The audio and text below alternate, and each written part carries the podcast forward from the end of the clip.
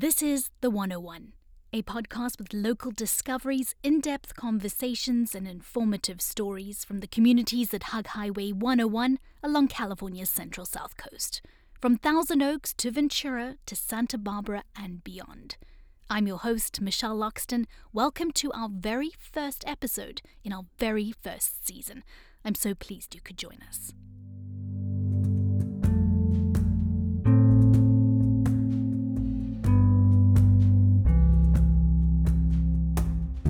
2019, the number of people who died from opioid overdoses in Ventura County went down compared to the years before. Efforts by the county in preventing these types of deaths were working. But then things changed. Deaths started to increase again, to unprecedented levels.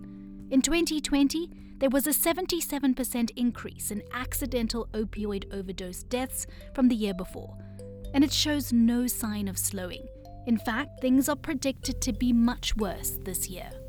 If the trend continues for 2021, unfortunately, we should see significantly higher overdose deaths this year than we saw in 2020 when they were very high compared to previous years. So, what's caused this dramatic reversal? Experts say it's really just one thing fentanyl.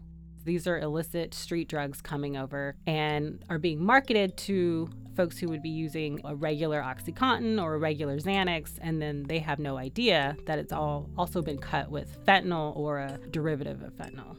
And it's, you know, 50 times more potent than morphine. In this episode of The 101, we hear from the people directly connected to this crisis from the doctor treating homeless people with addiction on a sandy riverbed among makeshift tents. You said you were using. Yeah, I, I, I am a little bit. I'm not doing as much as I used to, but I'm, I'm doing fentanyl. To the medical examiner who allowed us to sit in on an autopsy of a potential opioid overdose. I'll also speak to those in recovery who say there's a way out of this crisis. What I want people to know about opioid addiction is that it's not hopeless I mean, I'm a big a big one for this is that medication assisted treatment is okay. The crisis of fentanyl in Ventura County and the people who are trying to find solutions.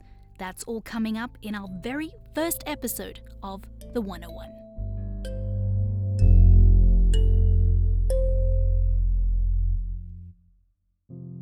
Support for the 101 comes from KCLU listeners and Cottage Health. For nearly 130 years, Cottage Health has been providing advanced medical care for patients throughout California. Nationally recognized for quality care and patient satisfaction, the team at Cottage Health puts patients first with excellence, integrity, and compassion. Services include the Cottage Heart and Vascular Center, Cottage Center for Orthopedics, Cottage Children's Medical Center, and Santa Barbara Neuroscience Institute. More at cottagehealth.org. This is The 101. I'm Michelle Loxton. When I meet Dr. Tipu Khan, he's wearing bright blue scrubs, a wide brimmed straw hat, and he has a backpack filled with medical supplies. I wear my scrub and I wear my pocket pen and my little notebook and my water bottle. The only thing different is I have sunglasses and a hat on because it's sunny outside. But other than that, I try to really wear the same outfit they'd see in clinic. The they Khan is referring to is the homeless community he's about to visit that's living along the Santa Clara River Basin on the border between the cities of Oxnard and Ventura. He's joined by law enforcement, nurses, and housing advocates. They're out doing what they call backpack medicine.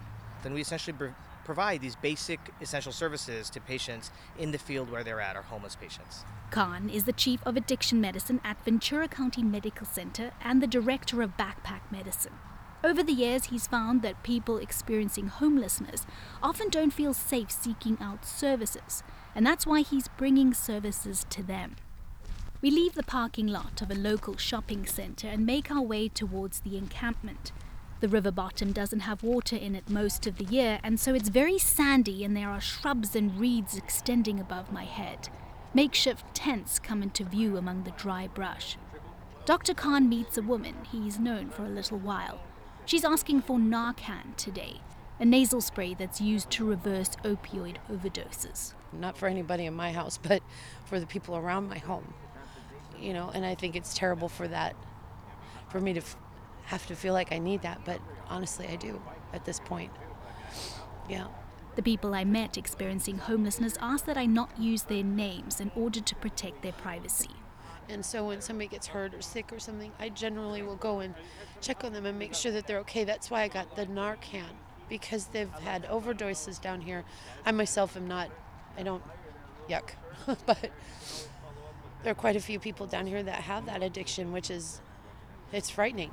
While we're speaking, her brother joins us. He struggled with addiction before, and just a week ago, he says he helped someone who had overdosed. He's pleased to have the Narcan.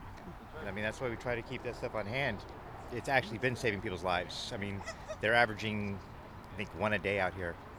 I mean, I had my own uh, my own overdose last year on that stuff, and you know, that was it. That was enough for me. I follow Dr. Khan further along the river basin. The addiction medicine doctor encounters a young woman. She agrees to let me record her full medical consultation with Dr. Khan. She hopes her story will help those suffering from addiction. How old are you? Um, I'm 25. 25.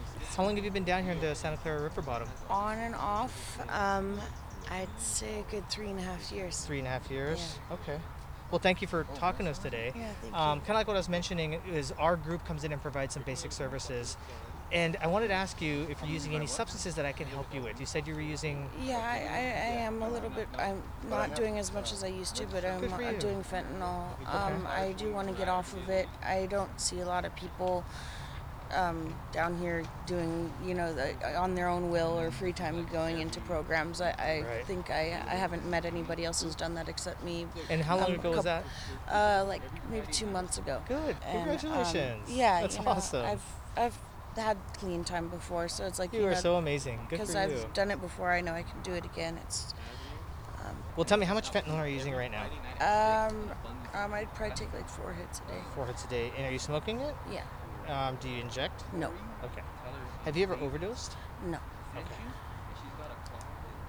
All right. And have you ever heard of the medication Suboxone before? Yes. Oh, Uh, it helped me get off of it, so um, that's why I was kind of interested in. Yeah, definitely. you know, well, let's talk more about Suboxone. What what dose were you on before? Do you remember? Uh, The 12. consultation continued. Dr. Khan prescribed Suboxone, a medicine to treat opioid addiction. It works by blocking cravings and physical withdrawal symptoms. He told her she needed to be in moderate withdrawal before she could start taking it. He arranged for the prescription to be picked up at a nearby pharmacy that afternoon. Dr. Khan also asked her to visit him at the county clinic for a follow up visit. A nurse then stepped in to do some blood tests. Dr. Khan doesn't want any of his patients to end up at the Ventura County Medical Examiner's office. That is where those who have died from a suspected opioid overdose end up. But sadly, that's been happening more and more. We've seen a steady increase in overdose deaths, and, uh, and unfortunately, this is something that's that's affecting all parts of our country. That's Dr. Christopher Young, Chief Medical Examiner for Ventura County. He's been in the job since 2017. Currently, because of the opiate crisis, we're doing more autopsies on accidental deaths than natural deaths, like in the past. Dr. Young compiles the data on all overdose deaths in the county. You know, if you look as far back as 2016, there were only 116 overdoses. So we could be looking at as many as 270 in 2021. That's a 132% increase over five years. Young calls this a staggering increase, and the reason for the increase? Fentanyl. I think really what what's happening is that there's a drug in our community that wasn't here before. Fentanyl really was not a big, um, it wasn't a drug that we were seeing in deaths that often prior to the COVID 19 pandemic. Fentanyl is a drug that is typically prescribed in a hospital setting for surgeries to treat chronic pain. It's commonly prescribed as a patch, so the drug releases through the skin over a long period of time. It's 50 times more potent than morphine, can be up to 100 times stronger than heroin, and a very small amount can kill you. And it's been flooding the black market. People purchasing illicit drugs don't necessarily know that what they're buying could contain fentanyl. People will mix it up with pill filler and they'll add color and they'll press pills that look just like a Xanax pill, um, just like an Oxycontin pill, and sell them on the streets. One pill might have very little fentanyl in it, the next pill might have a lot. The user really never knows what they're getting. On the day I visit Dr. Young at the medical examiner's office, he's about to start work on a case that has just come in a potential overdose. He sits at his computer to go over the case file. So, in this particular case, this is a, a woman in her 30s. Um, she's found down in her residence. At the scene, there was a small baggie with white powder found in it, which is, you know, typically fentanyl. He pauses to read more about this person. The photographs are difficult to look at. The details are difficult to hear. The stories can be quite sad because this is somebody who struggled with opioid uh, addiction and had actually gone through rehabilitation. Young pauses at one particular photograph. It's of an opened Narcan packet. Someone attempted to use this medication to reverse the overdose and save her life. This actually makes me happy because it shows me that Narcan is getting out in the community, that, that our county response to the opioid addiction problem is, is at least it's permeating the, the community. With the case file studied, it's time to conduct the autopsy. Dr. Young takes me back to the morgue area. And a warning to listeners the descriptions we're about to give can be difficult to hear. So the bodies come into the loading area here and they're brought into the, the office. Uh, they're giving it a unique um, case number at the scene to identify them by. And then the bodies are weighed on our scale. Um, they're placed in a cooler. We then head into the autopsy suite. There are stainless steel counters, sinks, scalpels, rulers for measurement, and many more tools. The light is streaming in from the windows, and music plays softly in the background. You know, uh, most people I think in their mind think of pathologists working in a basement with poor lighting and and silence. And really, we enjoy working with one another. And uh, fortunately, we have uh, tolerate each other's tastes in music. A separate autopsy is already in progress. The sound of a bone saw drowns out the music for a moment.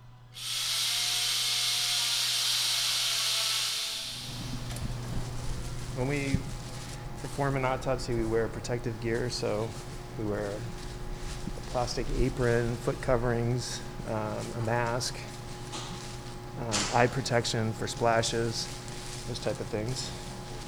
Would you like shoe coverings? I accept Dr. Young's offer and put on some protective covers that go over my shoes and all the way up to my knees, and we head over to one of the autopsy tables. The young woman we saw in the photographs has been brought in. It was very hard to see her in the photographs, it is much harder to see her now in person. She lies naked on the steel table. Her eyes are slightly open so I can see their color. Her mid length hair drapes over the edge of the table. I'm struck by how bright her skin looks, not grey as I had anticipated. A forensic pathology technician has started collecting fluids and taking photographs of the body. Dr. Young starts his own recording, he begins with the external examination by describing the outer surface of the body. Cosmetically pierced multiple times, period. The dentition is natural. and when he comes to examining her nose, he shares an important discovery. You can see right there. There's some there's some foam in the uh, in the nose that uh, that is typical of an opiate overdose.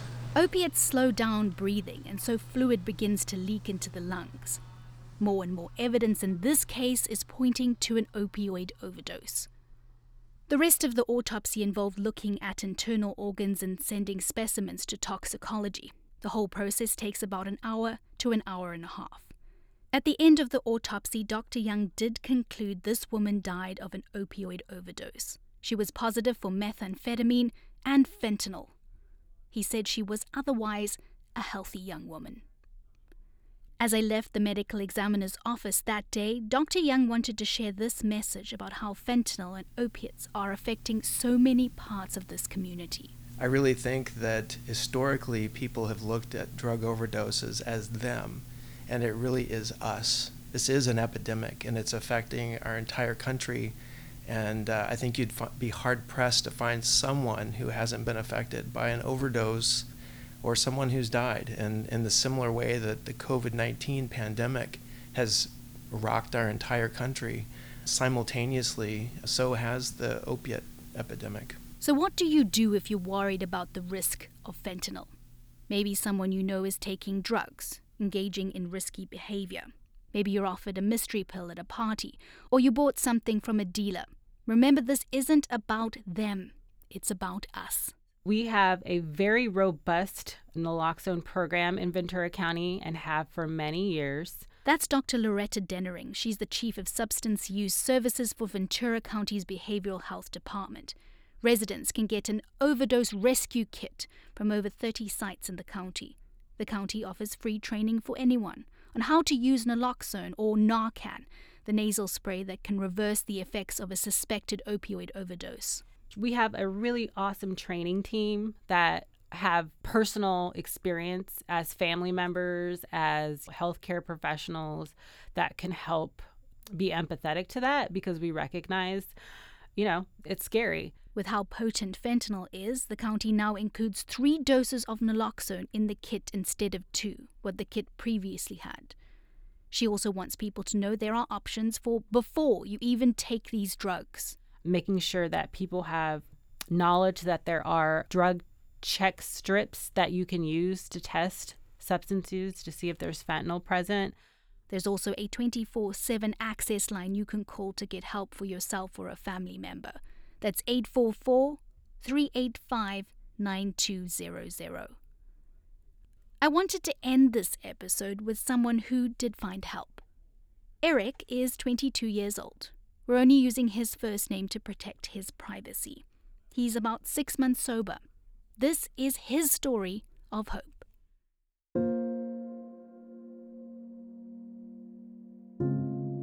I was first introduced to opioids when I was 16. Um, and at that point, I had been like kind of partying a little bit harder. I had started going to homeschool, which was a probably a big part of it. You know, a lot of isolation.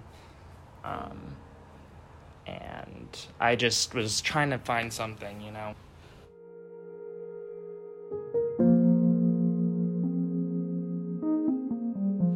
I naturally started like seeking more, and I was definitely being more um, risky. And I met this guy who uh, introduced me to heroin, and uh, that is kind of when things went pretty downhill for me. You know, I was I had just turned 17, and I I was working two jobs and doing homeschool, and I I, uh, you know, was starting to shoot up dope.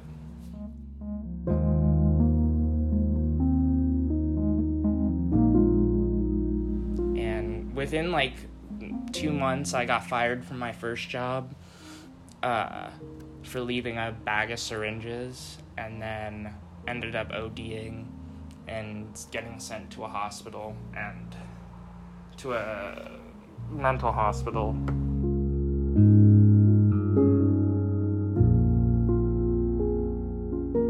I, I, my whole family has addiction. You know, my mom's 22 years sober, but the rest of my family are alcoholics or. Um, my uncle just died a few years ago from a heroin overdose, so.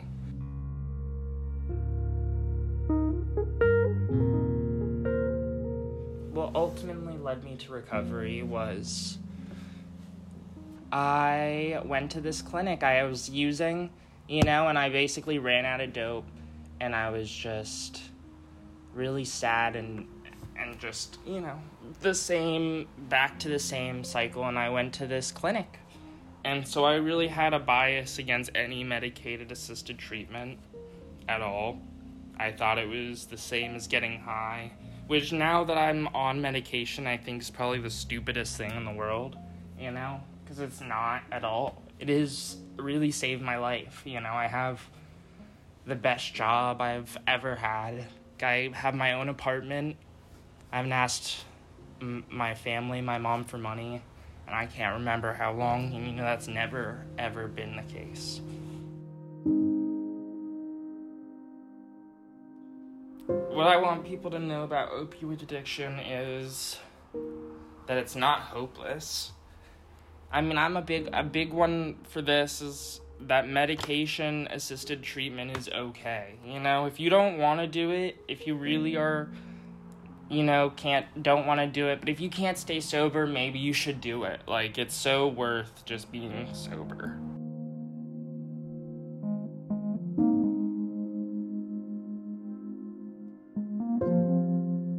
Over to kclu.org slash podcast where you'll find resources for those struggling with opioid addiction or for those worried about someone in their life.